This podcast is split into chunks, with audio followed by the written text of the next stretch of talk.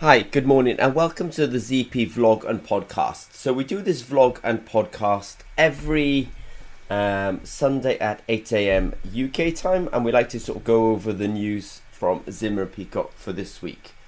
So, the first um, sort of little bit of news, let's say, that we put out was um, there's many people who are interested in doing analysis using um, optical spectroscopy they kind of change the wavelength, um, they get an absorption. Those absorptions are often indicative of the molecules um, that are in the sample, you know, and that's a good way of doing, let's say, um, analysis and quantification. Now, there's an equivalent way of doing that, and that's, you know, the electrochemical technique. So, when you look at a technique called linear sweep voltammetry, we scan the voltage and we look at the current. So, rather than in optical spectroscopy where you scan the wavelength and look at the absorption. In electrochemistry, we scan the voltage and we look at the current. But these things are much more equivalent than people really think.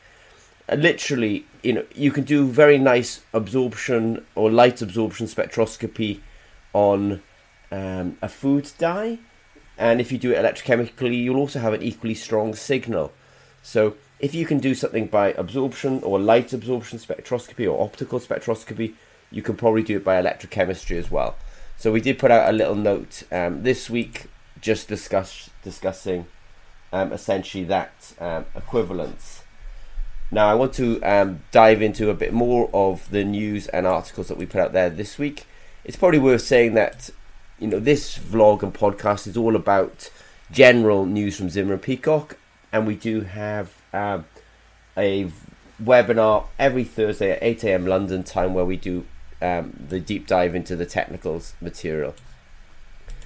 Now, um, some other news from um, Zimmer Peacock this week was um, one of the things that I'm really passionate about is actually, you know, when you run a business, um, you need to kind of know where materials are. And so it's a simple thing, but I was really um, proud and pleased with the with the mechanical engineers at Zimmer Peacock uh, because you know, they put some special care into making sure that our mechanical workshop was well set up, that the tools were in place, the place was very clean. And so I just wanted to highlight that in the public domain that there's many aspects that make a business in the end great. And it's just the passion sometimes that people put into their workplace. So I was very um, pleased with the way, if you're watching this as a vlog, you know, the way the guys set up the tools, they had their drills, etc. So it was um, very nicely um, run. So I'm um, very appreciative of them for doing that. Now this is um, Zimmer and Peacock. We do a lot of um, work in the CGM space, in the continuous glucose monitoring space, and so I just wanted to highlight um, that we're going to something called um, ATTD, the Advanced Technologies and Treatment for Diabetes. So this is held before COVID, this is obviously held every year. We've, you know, it has been some probably hiatus on this, but for the 27th to the 30th of April, 2022, Zimmer Peacock will be exhibiting at the um, ATTD, which will be in Barcelona. Um, and we have a lot of inquiries from people who are interested in ZP and ask us about CGM. And if you want to talk to us about CGM face to face, then you just have to make your way to Barcelona um, in Spain, and ZP will be exhibiting um, there. Now, at Zimmer and Peacock, we consider microfluidics really important. We think that there are, if you're making an in vitro diagnostic, there are two aspects to in vitro diagnostics. There's the um, sensor itself. So Zimmer and Peacock, we're really good at electrochemical assays, we're really good at electrochemical biosensors. You know, so either the molecules are intrinsically electrochemically active, or we can make an electrochemical assay around the molecules of interest. But there's a big part of all of this, which is really the um, microfluidics to bring the sample to the sensor. I just want to say hi to Aftab this morning. Um, thank you, Aftab, for joining us. And so um, we at Zimmer Peacock take uh, microfluidics really seriously. Um, we also sort of know one thing that, no, probably three things. Microfluidics often have to be fairly simple so that they can be low cost and they can be manufacturable.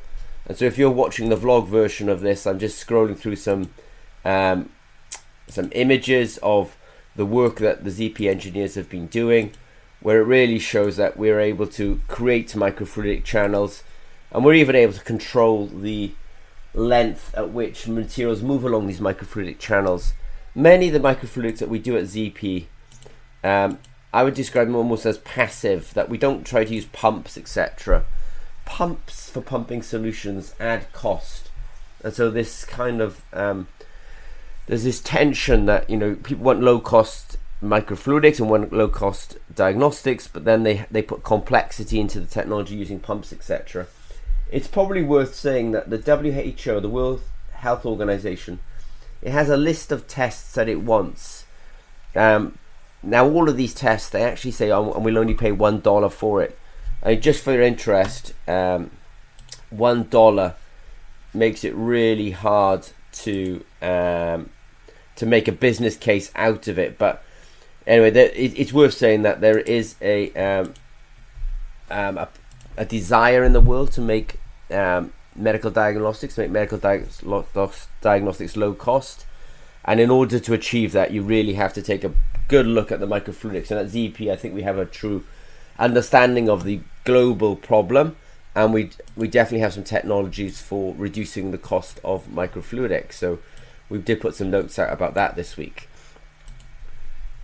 And this for me is um, is really important as well. That um, biosensors and in vitro diagnostics they're not a means in their in themselves. They're actually a way of gaining information about a patient or about a sample, but they're a way of gaining information. And so at Zimmer and Peacock, we understand that in some ways the biosensor in the vitro diagnostics is not the end output, it's actually just the beginning.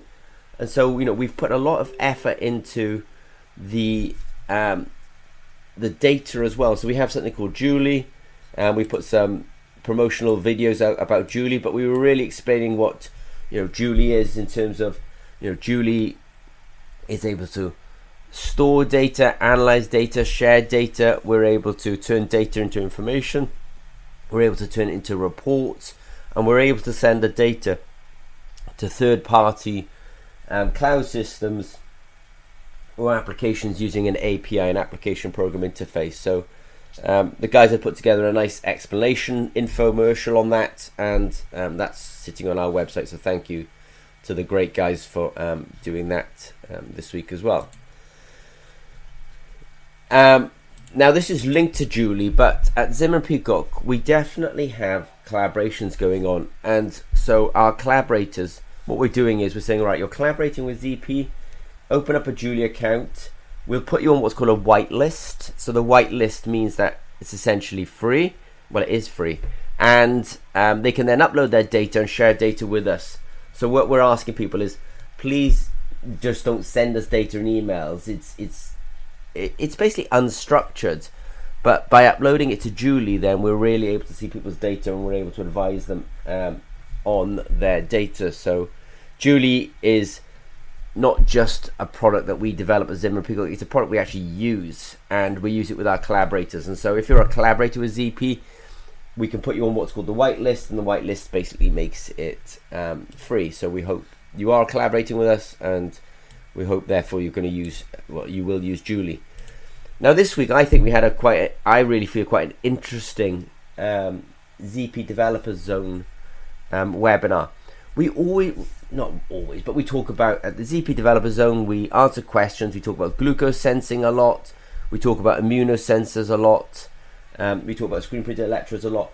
But this week we were actually asked about measuring the dielectric properties of cell suspensions. And so it's a you know, it's something I'm familiar with. I've been familiar with it for you know over over a decade now.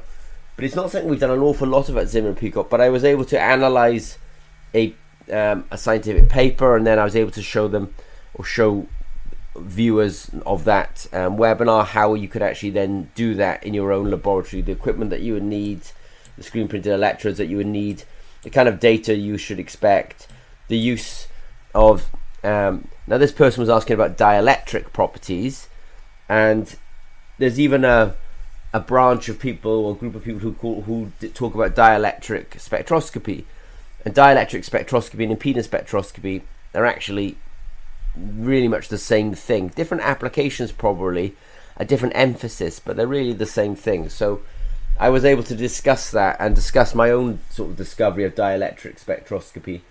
I first came across it again about 10 years ago when I was listening to a lecture. I was like, it was dielectric spectroscopy, and I thought, this is impedance spectroscopy. And so, you know, the light bulb went off for me um, at that moment. So as I say, every um, Sunday 8 a.m. UK time, we like to do this um, webinar. We just like to sort of summarize our news um, for this week. I have to sort of laugh because we've got people like um, Aftab online. Aftab is really great. He comes here every week and you know participates in this in this um, webinar. But we have to laugh because this, you know, there's so much that goes on in one week at Zimmer Peacock. I feel, uh, you know, it's it's really quite an amazing you know experience to be part of this. So one of the videos that we put out there this week, and I really f- consider this super significant.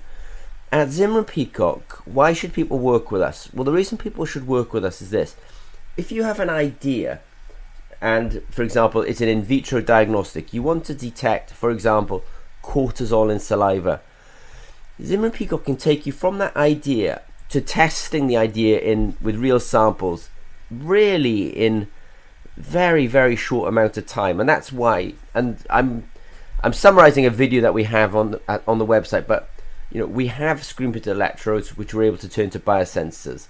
In the case of the cortisol we already have the cortisol sensor. So we have sensors or screen printed electrodes. We have electronics. We have app development. And we have cloud. And that means that we can either take a sensor off the shelf or develop a sensor very quickly plug it into our electronics. You can put something like a 30 microliter sample onto, onto that sensor. We can run an app on a smart device. The smart device will gather the data from our electronics, and then because it's a um, an app and a smart device, hopefully we can easily um, send the data up to the cloud and um, analyze the data there. I just want to say thanks to Aftab. He's already watched the video. He says it's very nice. I agree. It's very nice and actually it's extremely significant. This really does, you know, at Zimmer Peacock, part of what we're trying to achieve is this: from an idea to real data, really fast. Um, one of the mottos I think about, I haven't said it in a while, is MIT have a motto which is "fail fast," and I agree with that that sentiment. You know, fail fast. I'm now I really hope that you succeed quickly, but at least get some real data on these sensors and get them you know testing out there in the real world. So thank you, Aftab. Um, Aftab says he didn't quite understand the QR code. What the QR code will, allows us to do, Aftab, is actually if we're sending out different batches of, of sensors, we can actually identify the batch of sensors that's being used at that time. Um, so it's really um, sending out metadata that's going to inform our interpretation of the sensor data later on.